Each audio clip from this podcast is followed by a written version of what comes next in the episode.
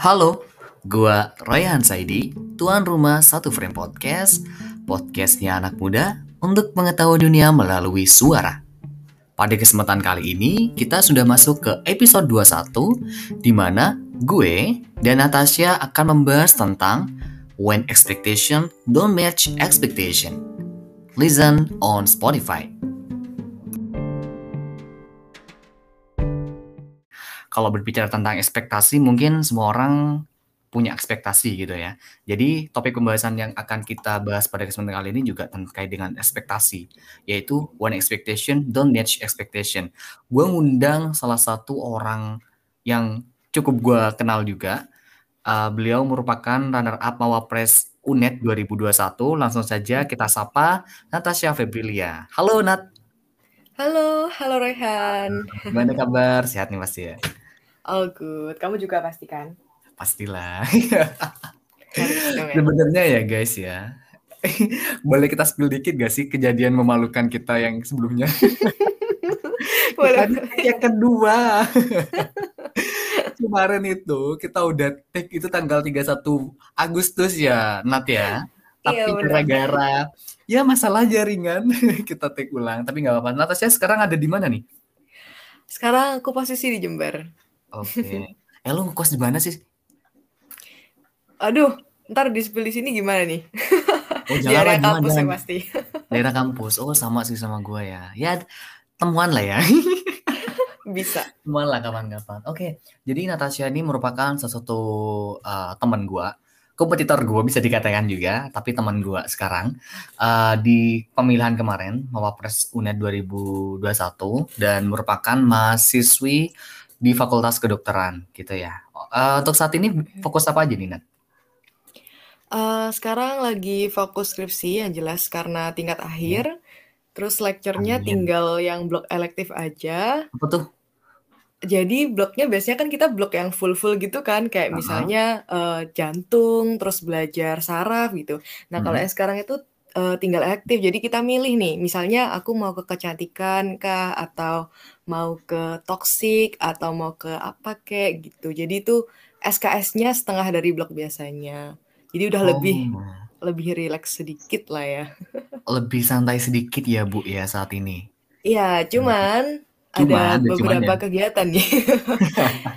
Terpilih apa? di di sebagai delegasi gitu di beberapa event jadi ya siap-siap aja buat itu.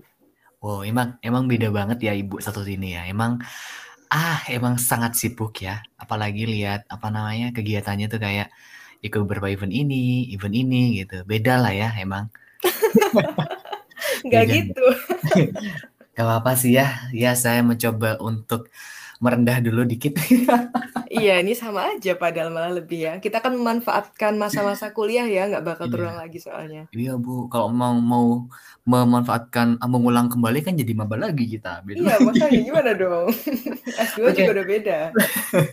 Oke, berbicara tentang Mawapres nih, uh, Nat sebenarnya kan kita kemarin di kompetisi yang sama gitu. Boleh lah yes. diceritain kedikit buat para framer di rumah yang mungkin pengen juga jadi mawapres juga mungkin para adik tingkat lu nih yang lagi dengerin nih ya ada wejangan-wejangan mungkin uh, yang kalau kalian pengen jadi mawapres nih harus kayak gini Oke, jadi sebelumnya aku nyapa dulu uh, framer ya. Selamat malam karena recordingnya malam, atau mungkin selamat pagi, selamat siang kapan pun dengerin uh, this podcast. Uh, jadi kalau tentang mawapres, kalau aku pribadi, jadi mungkin yang bagi kenal yang bagi orang-orang yang kenal deket sama aku, mm-hmm. itu udah tahu kalau aku orangnya cukup santai. Jadi kan aku go with the flow gitu. Wow. Kayak apa-apa cuman di keep di mind as guidance saja, nggak di planning gitu kayak harus A B C D E termasuk mawapres ini. Jadi bahkan dulu waktu maba itu belum terfikirkan. Cuman kebetulan aja kegiatan-kegiatan aku kayak hobi-hobi aku misalnya nulis ilmiah, terus emang ikut organisasi, itu tanpa sadar itu jadi bekal buat mawapres gitu. Nah, hmm. uh, waktu kenal baru tuh aku enhance komponen-komponen lain yang mendukung di mawapres ini karena kan komponennya banyak banget. Nah, yeah. kalau ditanya wejangan, wejangan ya, jangan yeah. santai seperti aku sih, harusnya disiapin dari maba. yeah. Jadi harus diperhatiin komponen-komponennya, misalnya administratif ya jelas IPK, terus uh, prestasi achievement di akademik non akademik disiapin, kemudian ikut organisasi yang bermanfaat, terus setinggi tingginya sesuai passion tapi ya tentu aja. Yeah. Terus kegiatan volunteering dibanyakin, kemudian publikasi boleh, terus haki, uh, hibah gitu. Pokoknya yang positif-positif lah, semuanya dapat poin di Mapres itu sesuai dengan tingkatnya. Jadi semakin tinggi kayak internasional itu poinnya you'll get the higher point gitu daripada ya. yang misalnya di tingkat univ aja gitu. Gitu. Eh, ini ini nggak nyiapin diri dari maba aja udah runner up guys. Gue mungkin kalau beliau ya si Natasha ini udah nyiapin diri dari maba, ini bisa jadi nih finalis nasional ya kalau gue bisa dikatakan. lo gak nyiapin udah runner up lo bu gitu loh. Aduh udah lewat nih. gue yakin gue ya kita gak bisa ya kita flashback aja yang kemarin ya dikit-dikit ya. Okay. Jadi gue ngerasa bahwa yang kemarin menang tuh lu karena secara mungkin ya kan gue tahu gitu anak ini pasti pemikirannya agak open minded gitu. Uh, sumpah gue ya gue gue ngerasa lu lu kemarin nih yang menang eh ternyata di pepet ya sama orang lain gitu ya tapi nggak ada masalah lu udah sejauh ini udah keren sih gitu Thank you. Dan ternyata lu let it flow ya orangnya ya. Gak terlalu yang gue punya target harus menggebu-gebu atau kayak gimana. Lu santai ini. Sesantai ini emang kayak gitu orangnya. Uh, aku emang go with the flow, tapi hmm. kalau dibilang nggak punya target nggak juga. Jadi karena memang aku membedakan tiga hal gitu. Ada ekspektasi, kemudian ada goal. Nah, goal ini mungkin yang bisa tadi Roy bilang target tadi ya. Yeah. Dan juga ada juga mimpi gitu. Mimpi yang ngawang-ngawang tinggi banget kayak gitu Oke, ya ternyata di dikit ya. Ternyata menurut Natasha itu ada tiga ya. Kehidupan Natasha dibagi tiga ya. Dibagi tiga. ekspektasi, goal, sama mimpi. Dan kebetulan kita kesempatan kali ini berbahas tentang ekspektasi. Ya ketika ekspektasi yang tidak sesuai dengan harapan gitu kan ya. Dan kalau berbicara ternyata ada perbedaan ya, Nat. Apa sih sebenarnya ekspektasi, uh, goal sama harapan menurut lo? Oke, ekspektasi goal sama mimpi kali ya. Iya mimpi nah, mimpi, sorry. Kalau ekspektasi itu kan uh, basically sama kayak pengharapan. Nah kalau misalnya dilihat dari akar katanya ya ekspektasi kan dari expectation, terus das kata dasarnya expect, yang artinya kita mengharapkan atau menduga atau menyangka. Nah jadi selain komponen berharap, itu kalau kita bilang kita punya ekspektasi, itu kita juga cenderung menduga Iya. menduga dan yakin bahwa sesuatu itu terjadi di masa mendatang. Jadi kecenderungan dari kita menduga dan yakin inilah gitu yang bikin kadang-kadang orang itu jadi down ketika apa yang mereka lakukan atau ketika kejadiannya itu nggak sesuai dengan ekspektasi. That's why aku pisahin nih antara ekspektasi, goal sama mimpi. Jadi ekspektasi karena itu cenderung paling mungkin terjadi, hmm. biasanya aku set yang uh, yang pokoknya agak-agak kesannya rendah ya, rendah tapi nggak hmm, rendah hmm. gitu, kayak tetap good gitu.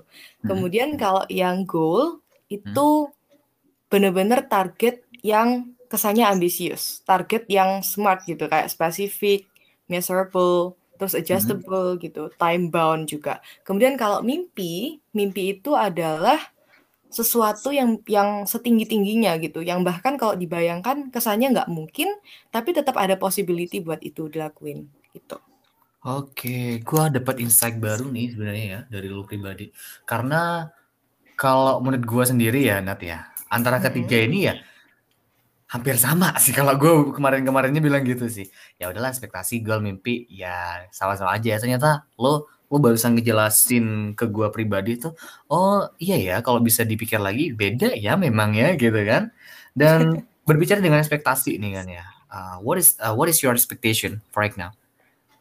Oke, okay, untuk sekarang karena tadi aku udah bilang ya ekspektasi itu pokoknya nggak yang nggak yang terlalu muluk-muluk lah ya, yang realistis dan yeah. kalau misalnya yang uh, ya kita yakin bakal terjadi gitu. Kalau ekspektasi aku pokoknya sekarang bahagia dulu diri aku sendiri, kemudian bisa bermanfaat bagi orang lain, terutama keluarga, orang-orang terdekat sampai jaringan terluas, terutama yeah. dengan profesi yang aku kejar sekarang yaitu profesi dokter. Karena kan perjalanannya cukup panjang ya, apalagi aku kan cewek ya. Jadi lumayan challenging yeah. dan menimbulkan pro kontra gitu kayak bukan pro kontra apa ya kayak banyak-banyak bisikan-bisikan gitu yang bilang aduh aduh sekolah dokter masih lama begini begini begini terus cewek lagi ngapain begini gitu sebanyak sebanyak itu, itu orang-orang uh, nge-trigger lu gitu Nat.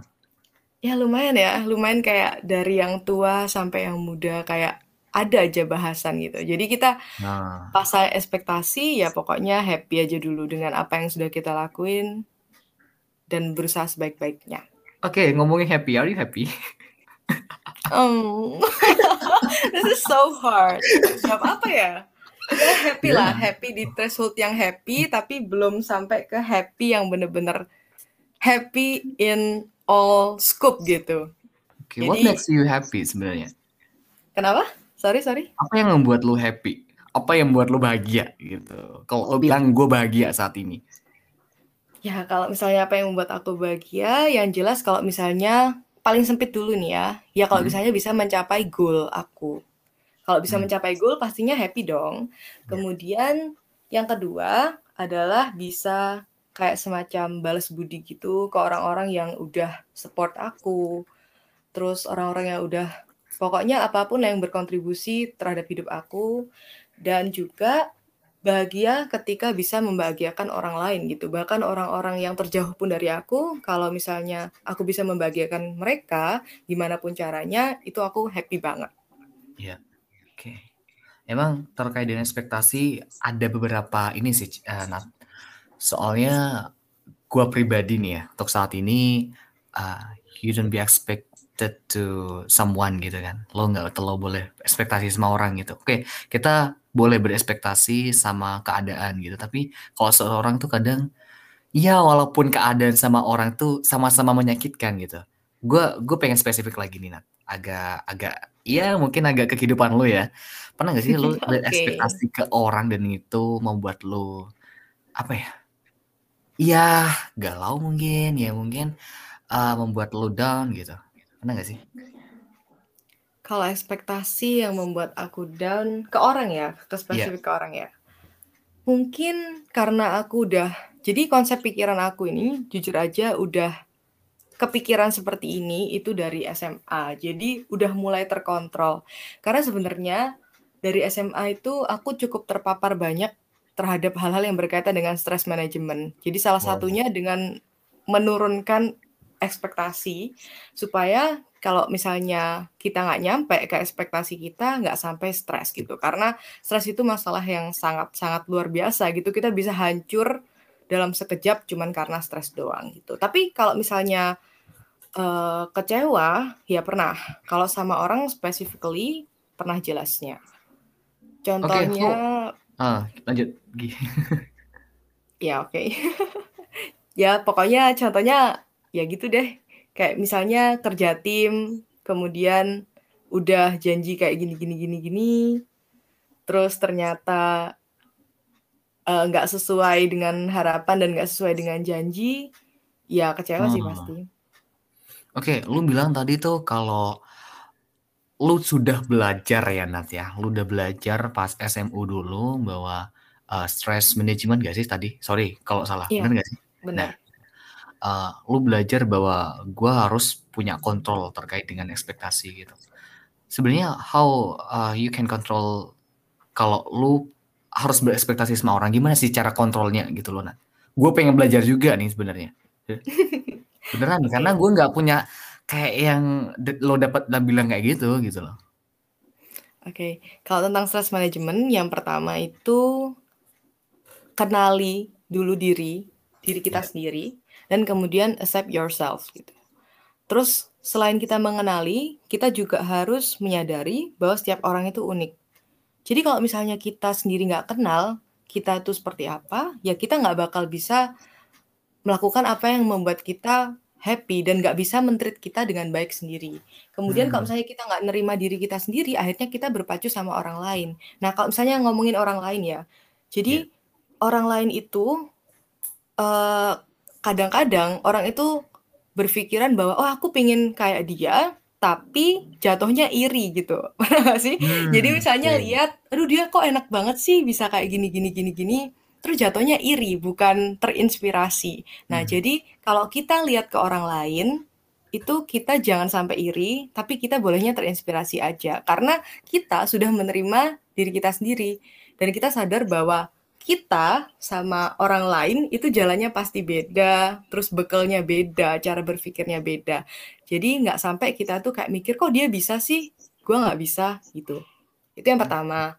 Terus kemudian yang uh, kedua itu tadi jangan ekspektasi sama orang lain.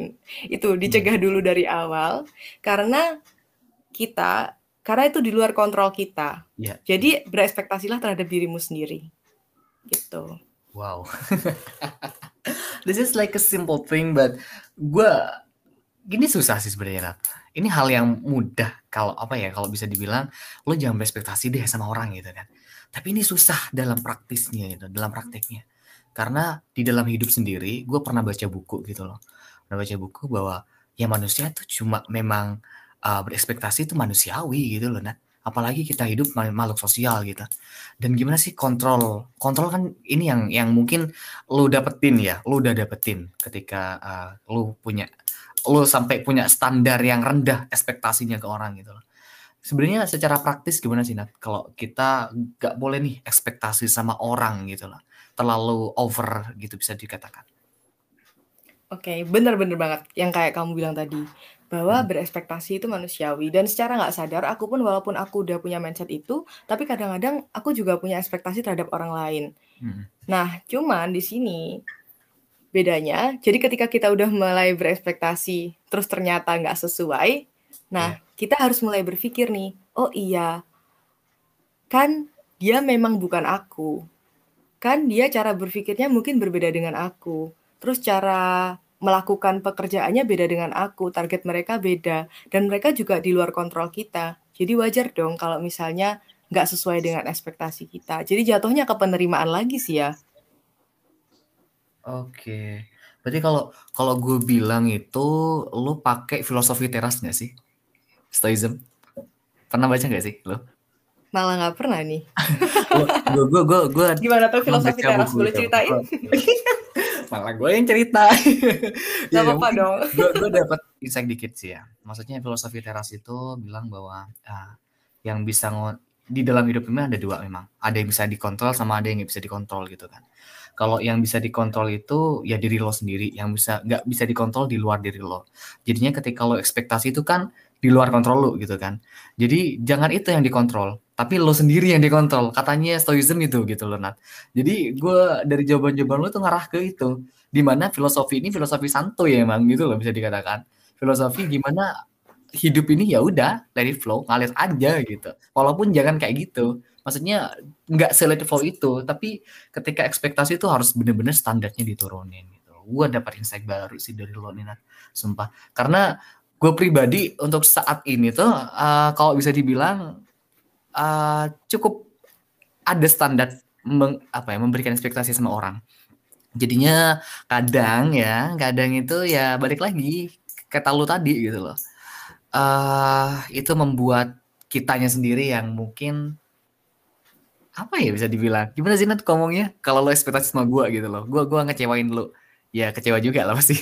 Iya benar. Ya itu nggak apa-apa sih Roy. Cuman ini kan uh, aku bisa memaklumi itu karena aku juga menjalani itu bertahun-tahun gitu. Okay. Emang sulit banget. Dan itu nggak harus dipaksain kok sebenarnya. Di awal Cuman, di awal lu awal-awal berarti lu standar mm lu tinggi nggak sih sama orang gitu?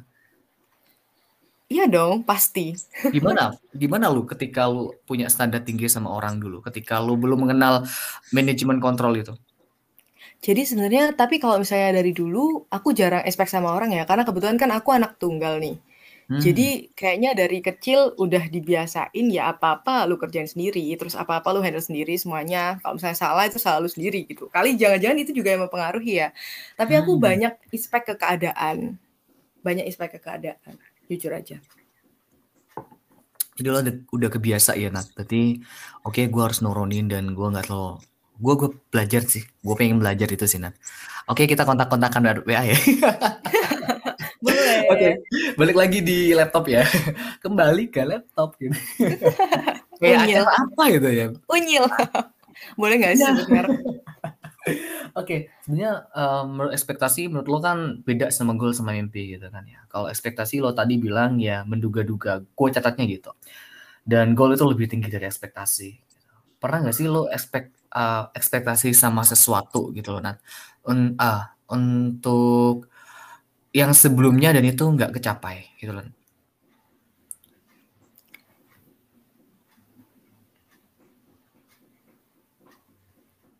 Pernah nggak sih Nat, lo ekspektasi sama orang ah, bukan, sama sesuatu mungkin ya, dan lo itu nggak kecapai, gitu?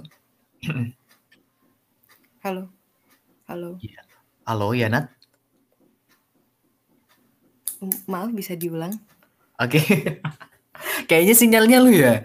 Oke, nggak ada masalah. Iya, Tapi suara gue masuk masuk? Suara gue masuk? Ini masuk jelas. Sorry ya, Oke. sorry. Apa. Udah biasa, Wak, kalau podcast, apa namanya, kalau podcast emang, eee, jauh-jauhan emang kendalanya sinyal gitu ya. Harap maklum ya Framer ya di rumah ya. Emang luar biasa Raihan ini loh, salut banget dia bisa bikin podcast, jadi harus benar-benar didengerin. Wow. Wow. aku rekomen ke teman-teman aku deh Oke, mantap. Thank you loh BTW loh. Oke, kita membahas tentang ekspektasi gitu loh, Nat. Pernah nggak sih lo punya ekspektasi dan itu, eee, nggak kecapai? Dan apa respon lo sebenarnya? Oke, pasti pernah ya. Ini konsep ekspektasi aku yang dulu. Iya. Jadi, dulu itu, eee, sebagai anak, apa ya, anak sekolah yang mungkin banyak terpengaruh sama lingkungan, terus kayak noleh ke kanan, ke kiri gitu ya. Iya. Jadi ekspektasi aku tuh dulu aku pengennya sekolah di sekolah ABCDE. Oke. Pengennya langsung dulu jadi, eee, di sekolah aku itu kebanyakan langsung merantau ke luar kota. Jadi ekspektasi aku, aku juga pengen dong sekolah di luar kota. Nah, terus ternyata waktu SMP masih nggak diizinin karena ya orang tua aku kayaknya sayang banget sama aku ya. Soalnya aku Mhm. sendirian doang, jadi nggak boleh. Nah, itu aku ngerasa kecewa banget sebenarnya, kecewa banget. Terus SMA, aku udah mau sekolah di luar kota nih. Jadi SMA aku udah mau sekolah di Jember. Terus Mhm. bahkan aku sudah punya seragamnya, terus udah ngekos gitu, udah sempat ikut ospeknya. Terus ternyata ada masalah dong, ada suatu masalah, terus akhirnya nggak sekolah di sana. Terus akhirnya aku sekolah lagi kan, balik di kampung aku di. Banyuwangi gitu. Mhm. Terus ketika SMA, aku juga ekspektasi lagi, pinginnya kuliahnya di kota lain lagi gitu. Pengennya aku pengen di sini ah, gitu kan. Karena dulu awalnya aku nggak tahu kan mau ke jurusan apa. Terus kemudian waktu tahu FK, ya tahulah ya, FK itu yang kayak yang grade A gitu di kampus mana aja. Jadi ekspektasiku pinginnya di sana. Iya. Pinginnya di sana, tapi ketika aku melihat kayak, oh aku sekolahnya di sini nih. Terus saat itu, ini kesalahan aku sendiri sih. Jadi aku dulu Mhm. nggak nggak menyiapkan diri untuk SBMPTN. Mhm. Konyol banget ya. Jadi Iya. aku udah dikursusin di suatu lembaga untuk SBMPTN, tapi aku sendiri malas-malesan dan aku sering nggak datang les, akhirnya aku nggak siap. Dan aku terpaksa kayak, wah ini eh, the only tiket ini cuman SNM. Akhirnya aku ya menurunkan standarku itu lagi, menurunkan standarku. Akhirnya ya aku pilih yang mungkin nyata-nyata aja. Tapi saat itu lumayan lah, lumayan. Berasa kayak kok ekspektasi aku tentang sekolah ini semuanya nggak terpenuhi semua sih gitu. Waktu itu ap kuliah yang lo ekspektasikan tuh di mana sebenarnya? Spill dikit lah, Wak.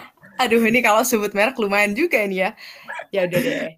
Jadi dulu tuh eh, karena aku di Jawa Timur, dulu tuh Mhm. kepengennya di Surabaya. Di Mmm, FK bisa ya? yang di Surabaya, ya Un itulah. Unair ya, Unair? Nilai boleh deh tuh.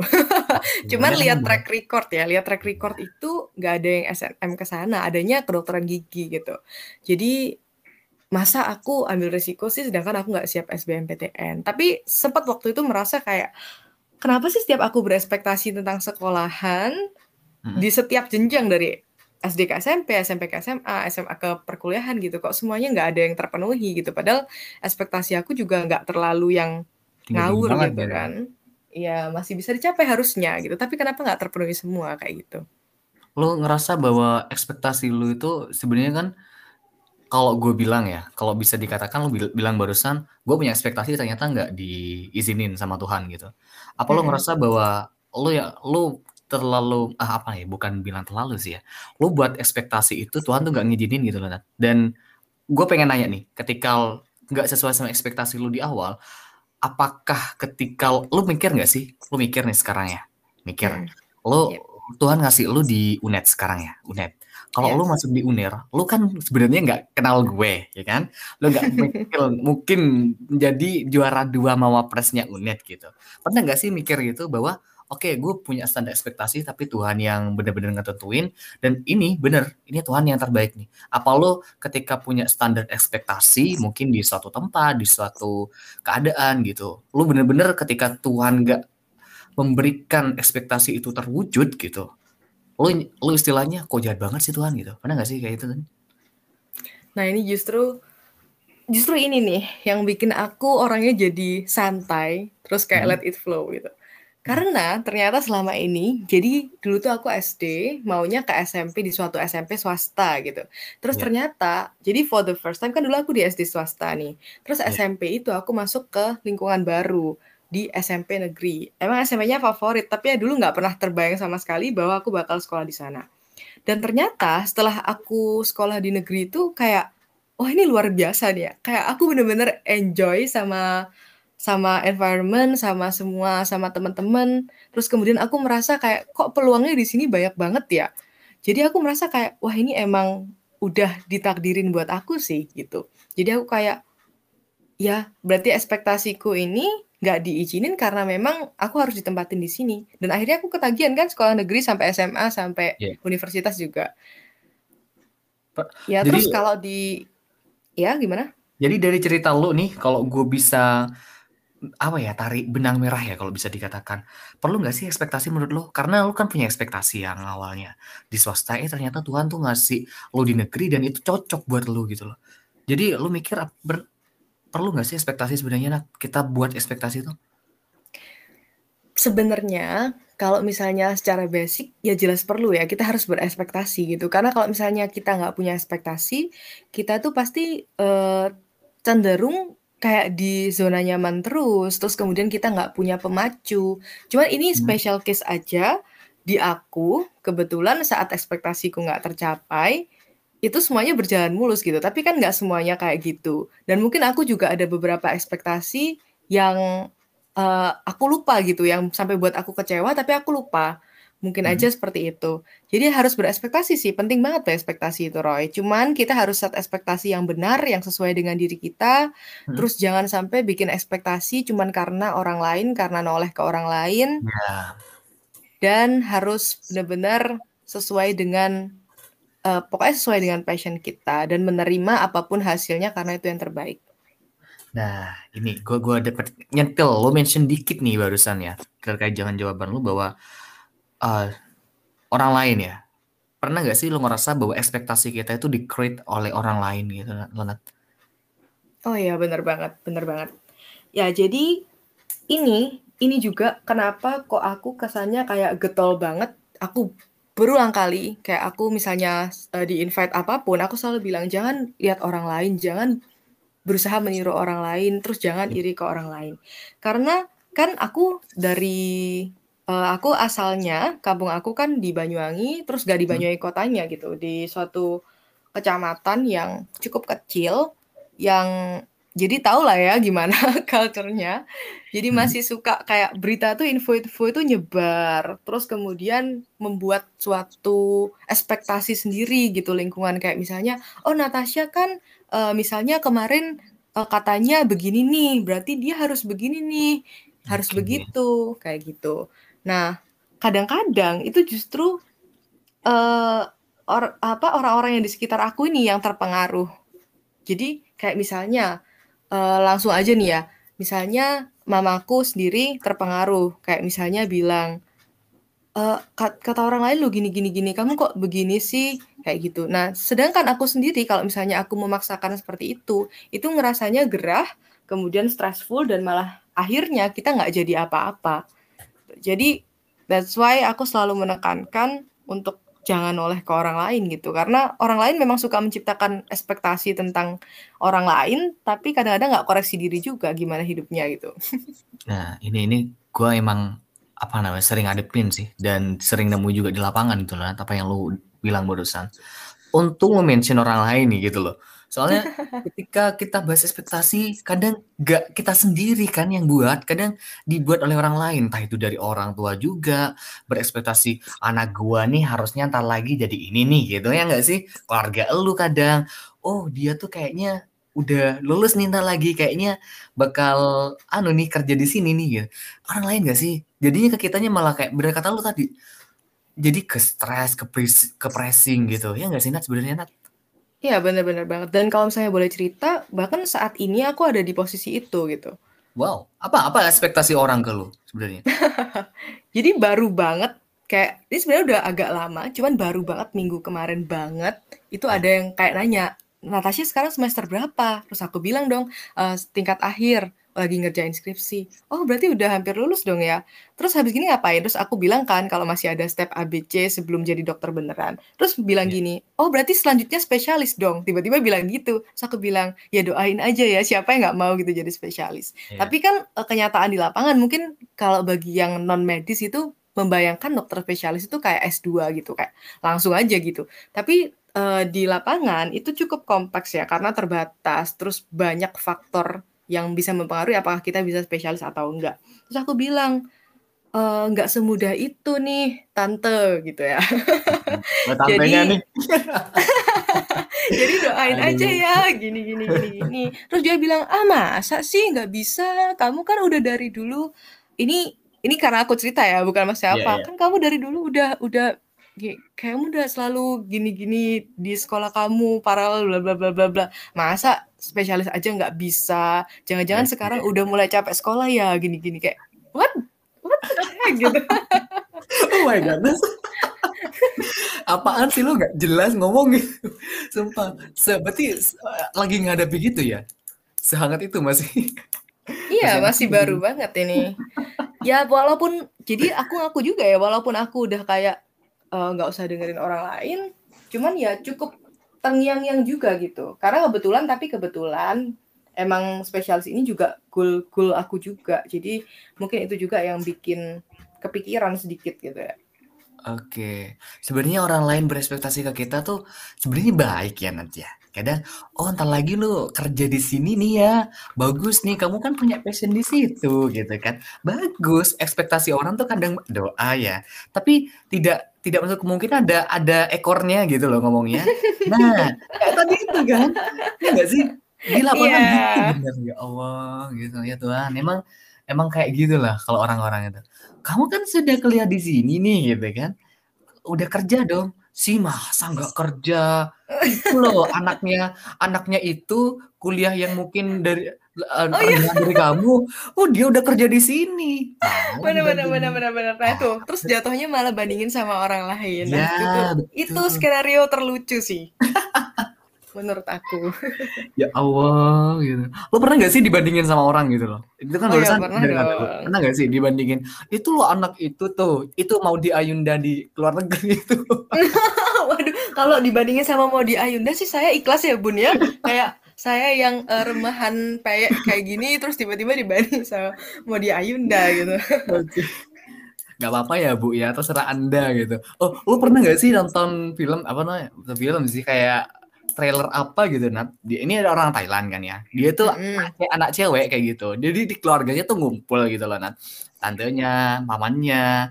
Oh, kayaknya tahu tuh di meja makan Pernah gak sih?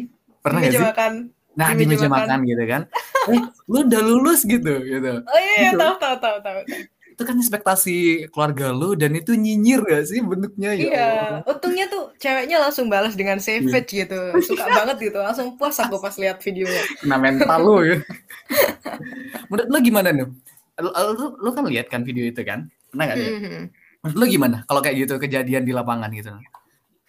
Ya sekali-sekali perlu sih ya ada cewek-cewek semacam itu yang langsung kayak skakmat gitu ya. Cuman kan kadang-kadang kita hidup di sosial kita juga harus lihat gitu ya kayak lain lubuk lain ikannya gitu terus Iya lain iya. ladang lain dalangnya kita kalau Iya. misalnya kayak gitu gimana dong kalau misalnya kita sekarang hidup di Jawa terutama kan eh, menurut aku kayak culture-nya bagus banget terus sopan kita ngomong bertutur kata sopan bahkan kalau misalnya bahasa Jawa asli bahkan ada tingkatan-tingkatan ya kayak kromo Iya. inggil kromo halus bla bla bla bla bla gitu ya dan aku kan sekarang di Jawa, jadi aku tahu banget gimana kita harus jaga kata-kata. Nggak mungkin dong kalau misalnya aku di posisi itu, aku bakal langsung kayak gitu gitu ke mereka, langsung gitu. Ya mungkin kalau misalnya aku ada di posisi itu, kalau dinyirin gitu, ya mungkin kayak aku, ya doain aja ya. Dia langsung langsung gini, eh paman lu nggak tahu ya, bukannya anak lu kan itu pecandu narkoba gitu. Iya, iya. Siapa langsung, eh Bibi lu nggak tahu, bukannya lu kemarin arisan eh, menang ini, menang taruhan kira aduh aduh gila tapi emang eh, perlu kita hadapi, tapi ya dengan elegan nih bisa dikatakan ya Nat ya. Hmm, bener bener bener. Barbar video-video itu ya, yang nggak sesuai Benar. dengan budaya kita juga gitu. Orang Kita tua itu kita buktiin dengan action aja ya, Roy. Ya, betul itu itu betul sekali. Gitu ya. Nah, ternyata kalau bahas ekspektasi ini ya sebenarnya luas banget ya Nat ya. Luas banget dan Iya, orang-orang luas. tuh bener-bener eh, apa ya semua orang punya ekspektasi gitu kan. Ya lu gua gitu. Semuanya mungkin para framer di rumah yang lagi dengerin podcast ini. Terus eh, ketika gua tanya tadi tuh pentingnya ekspektasi itu penting banget gitu. Menurut lo eh, ketika kita kan bisa dikatakan masih muda nih, masih muda. Yalah masih muda, gua udah satu. Lu berapa nah? 25 nah? Eh. Berapa lu? Ya ampun, Berapa sama nih kita 21. Kan Ya, kita iya, seangkatan. iya, anggapan anggaplah 21 ya sama ya. Eh, sama dong. Aku lain 2000 eh. Oh, 2000 beneran, Nat? Beneran dong. Bulan apa lu? Februari tapi. Oh Pagi iya, ya Feb- bulannya. Febri Febrilia ya nggak sih? Oh iya Februari. Iya, tapi banyak juga yang bilang, kamu lahir Juli ya? Loh kenapa? Soalnya Yulianti gitu. Bisa nih buat-buat lu gitu kan. Oke, menurut lu sendiri kita buat anak muda nih, Nat. eh, apa sih pentingnya kita berekspektasi gitu? Buat kita, buat eh, untuk anak muda. Ya itu tadi, pentingnya ekspektasi yang pertama adalah supaya kita nggak santai-santai. Karena kan karena kan kita sekarang kebiasaan budaya progres progres gitu ya, menunda-nunda segala hal. Terus kalau misalnya belum dekat deadline belum kita kerjain.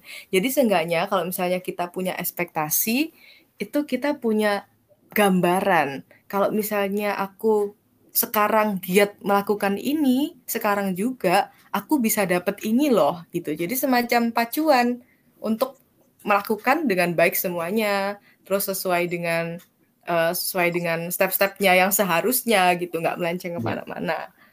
Terus memacu juga, memacu diri supaya kita, at least kita itu, at least tadi itu kan karena kita ngomongin ekspektasi sesuai di Iya, konsep aku, at least kita itu nggak malu-maluin gitu. Jangan cuma memikirkan kita sendiri, tapi kita hadir di sini misalnya sebagai mahasiswa ya. Aku misalnya ikut kompetisi, aku hadir sebagai mahasiswa nggak cuma sebagai Natasha, tapi aku juga sebagai uh, Universitas Jember, terus spesifik lagi sebagai Fakultas Kedokteran Universitas Jember. Jadi jangan sampai lah kita buat uh, siapa pun yang terkait dengan kita tuh jadi malu gitu. Paling nggak ekspektasinya itu tujuannya adalah untuk itu menurut aku. Oke, berarti kalau bisa dikatakan ekspektasi menurut Natasha adalah trigger ya, pemacu dan pemicu untuk gua ke depannya lebih semangat lagi gitu. Oke, Yes. kita lebih tingkatan lebih tinggi lagi. So, what is your goal next time? Oke, kalau misalnya goal, kan goal tadi itu masih yang kayak time bound gitu ya, masih dalam Iya. waktu yang lumayan realistis. Seperti yang tadi udah aku spill, kayak goal aku itu di dokter spesialis dulu. Karena komponennya tuh cukup banyak, terus yang diperlukan tuh cukup banyak. Jadi kadang-kadang orang mau jadi spesialis pun itu nggak bisa. Bahkan salah satu dosen aku sendiri aja yang sempat cerita ke kita, ternyata beliaunya itu udah tiga kali tes untuk PPDS istilahnya ya untuk spesialis itu tiga kali Hmm. nggak lolos gitu dan akhirnya ya sekolah sam- S2 kemudian S3 jadi kita bi- bisa bayangin gitu nggak bisa lolos spesialis tapi bisa sekolah S3 gitu jadi ada perbedaan yang cukup mencolok gitu antara pendidikan dengan spesialis ini Wow. Berarti lo pengen jadi dokter spesialis ya ke depannya. Spesialis apa nih? THT, kuping. Kenapa telinga nih mentang-mentang kita pada pakai headphone ini ya Apa? Atau jangan-jangan? Royhan ada masalah telinga ini karena sering bikin take episode nih. Enggak bu, saya ada masalah kalau orang pada nyinyir gitu loh bu. Saya enggak, saya enggak denger gitu loh masalahnya bu. Gitu. gitu. Pengen jadi spesialis apa nih Nat ke depan? Uh, masih belum tahu sih sebenarnya. Cuman kalau misalnya saat ini ya yang tergambar di saat ini karena aku kan join salah satu kompetisi yang kayak ada cabang-cabangnya gitu loh. Jadi kayak semacam OSN tapi OSN-nya itu sekarang KSN namanya itu di kedokteran gitu. Itu ada branch-branchnya. Dan aku join di urogenital. Jadi tentang saluran kencing, ginjal, kelamin dan kehamilan. Nah, tapi aku uh, bidangnya lebih ke kehamilan. Jadi mungkin ke spesialis kandungan. Kayak gitu. Oh. kok ngeri ya dengernya saya ya? Ngeri karena apa nih? Karena berdarah darah kah? Karena iya. kompetisi kah? Bukan yang soalnya emang nggak cocok masuk kedokteran nah saya wak gitu loh. Darah takut darah juga takut sumpah gitu. Lihat orang pernah kepentok kepalanya sampai berdarah itu gue kayak udah mau muntah gitu kan. Apalagi lihat mayat di apa tuh namanya tuh? Di di di pisau-pisau di oh di bedah ya. ya di bedah. Gila nggak sih sampai apa namanya? Aduh dadanya eh geli semua nggak apa-apa Tapi... kamu udah jadi dokter nih dokter tanaman kan? Dokter tanaman Iya loh itu pertumbuhan ekonomi negara kita loh malahan. Iya betul, iya betul dan itu tidak menyakitkan dan tidak membuat jijik saya. Kita makan apa kalau nggak ada tanaman? Nah benar. Tapi ya kalau kita sakit nggak ada bu dokter kan bingung juga gitu. Tapi kan ada yang lahir lagi. Gak gak gak gak gak. Aduh kok. Susah bu. Tapi btw nih gue gue senang banget ya punya temen bu dokter gini ya. btw kemarin guys kan bibi gue sakit ya. Boleh spill dikit ya pak ya bibi gue sakit. Gue bibi gue sakit tuh uh, kayak sakit kepala gitu kan. Udah kayak nggak tidur gitu katanya. Bukan nggak tidur kayak susah tidur selama dua minggu. Gue bingung kan pas waktu kemarin tuh idul adha kan. Gue balik ke sana ke rumah mbak gue yang di di sini. Uh, lu kenapa? Kata gue kan. Ini ada, dikasih kan namanya tuh uh, obatnya banyak banget. Nat, sumpah ya, dua keras dua kantong keras segila gak sih? Uh, ingat ingat ingat. Kan sampai gue motoin lo kan, sampai yeah. gue, sampai tak foto kan. Nat ini apa ini dokter? Ini kan buat sakit fluan katanya katanya Natasha. Ini buat sakit flu. Iya, ada yang obat batuk apa? juga malah. Iya, obat batuk. Bibinya sakit apa? Sakit kepala ya dikira nggak nggak apa namanya nggak sembuh sembuh katanya gitu kan. Oh gitu ya Nat kata gue kan. Jadinya bener banget ini buat buat yang apa kenalan sama Natasha nih bisa dimanfaatkan ya. Cari obat. Sekalian saya salah. latihan. iya, biar nggak salah gitu loh, Nat. Kan lumayan tuh obatnya belinya banyak, uang gitu kan lagi. Eh, salah gitu kan. Gue sakit kepala, malah dianunya sakit panu gitu kan. itu mah jauh banget. Tapi selain uang juga ini sih, kadang kalau kita salah minum obat, terus terutama antibiotik ya ini yeah, sekalian yeah. nih campaign. Nggak apa, nggak jadi kalau misalnya kadang-kadang kita minum antibiotik sembarangan akhirnya waktu kita bener-bener butuh itu antibiotik terus waktu dikasih dokter malah nggak makan.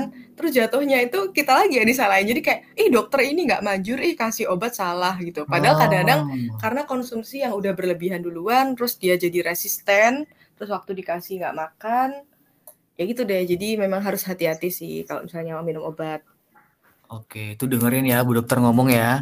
Dengerin. Belum sih, amin amin semoga cepet ya. Nah, yang gua gua ngasih ekspektasi ke lu ya sebenarnya Nat ya Bu Dokter. Jangan banget nih gue. Tapi ekspektasi gue kan ya positif. mengarahkan positif ya, Wak ya. Positif banget Semoga, nih. Semoga gitu ya. Amin. Oke, okay, uh, kalau kita pengen ngobrol nih, pengen banget sih ngobrol banyak. Nah, tapi namanya podcast gitu ya harus dilimit ya Nat ya. iya, nih kasihan Roy. Take berapa berapa episode ini satu hari ini? Tiga bu. Waduh, luar biasa. Aduh. Ya, mumpung masih muda. benar benar okay. benar benar. Apa sih pesan yang lu pengen sampaikan ke anak muda di sana, terutama tentang ekspektasi yang tidak sesuai harapan ini? Oh. Oke, okay. pesan aku buat semuanya, buatlah ekspektasi itu yang in your way, bener-bener dari diri kamu sendiri, jangan lihat orang lain, jangan meniru ekspektasi orang lain. Terus, tapi harus kita sadari juga bahwa ekspektasi itu jangan lihat hasil akhirnya aja. Jadi lihat juga prosesnya. Kalau misalnya nggak bisa tercapai sesuai ekspektasi kita hasil akhirnya, Tapi kita harus sadar juga bahwa selama proses itu kita pasti dapat sesuatu gitu. Jadi keep on going, bikin ekspektasi yang sesuai dengan diri kamu sendiri dan jangan terlalu stres, jangan terlalu push yourself untuk melakukan hal yang nggak mungkin apalagi kalau sampai uh, melibatkan orang lain gitu. Oke, okay, wow. Don't look don't look others and don't imitate other yang terlalu over gitu ya bisa dikatakan ya. Dan thank you so much buat Natasha kesempatan kali ini. Gue tau lu sibuk, gue tau lu sibuk, tapi lo sempetin uh, gabung di podcast gue di episode 21 ini. Thank you so much lo Nat. Thank you so much juga Roy udah invite aku. Oke, okay, uh, eh, mungkin itu aja yang dapat gue dan Natasha sampaikan di episode ke-21 ini tentang when expectation don't match expectation. Apabila ada kesalahan dari gue pribadi dan Natasha dalam kata-kata pada podcast ini, kami mohon maaf sebesar-besarnya dan see you next episode. Dadah. Thank you Yonat. Thank you Roy. Sukses. Dadah. Sukses juga. Dadah.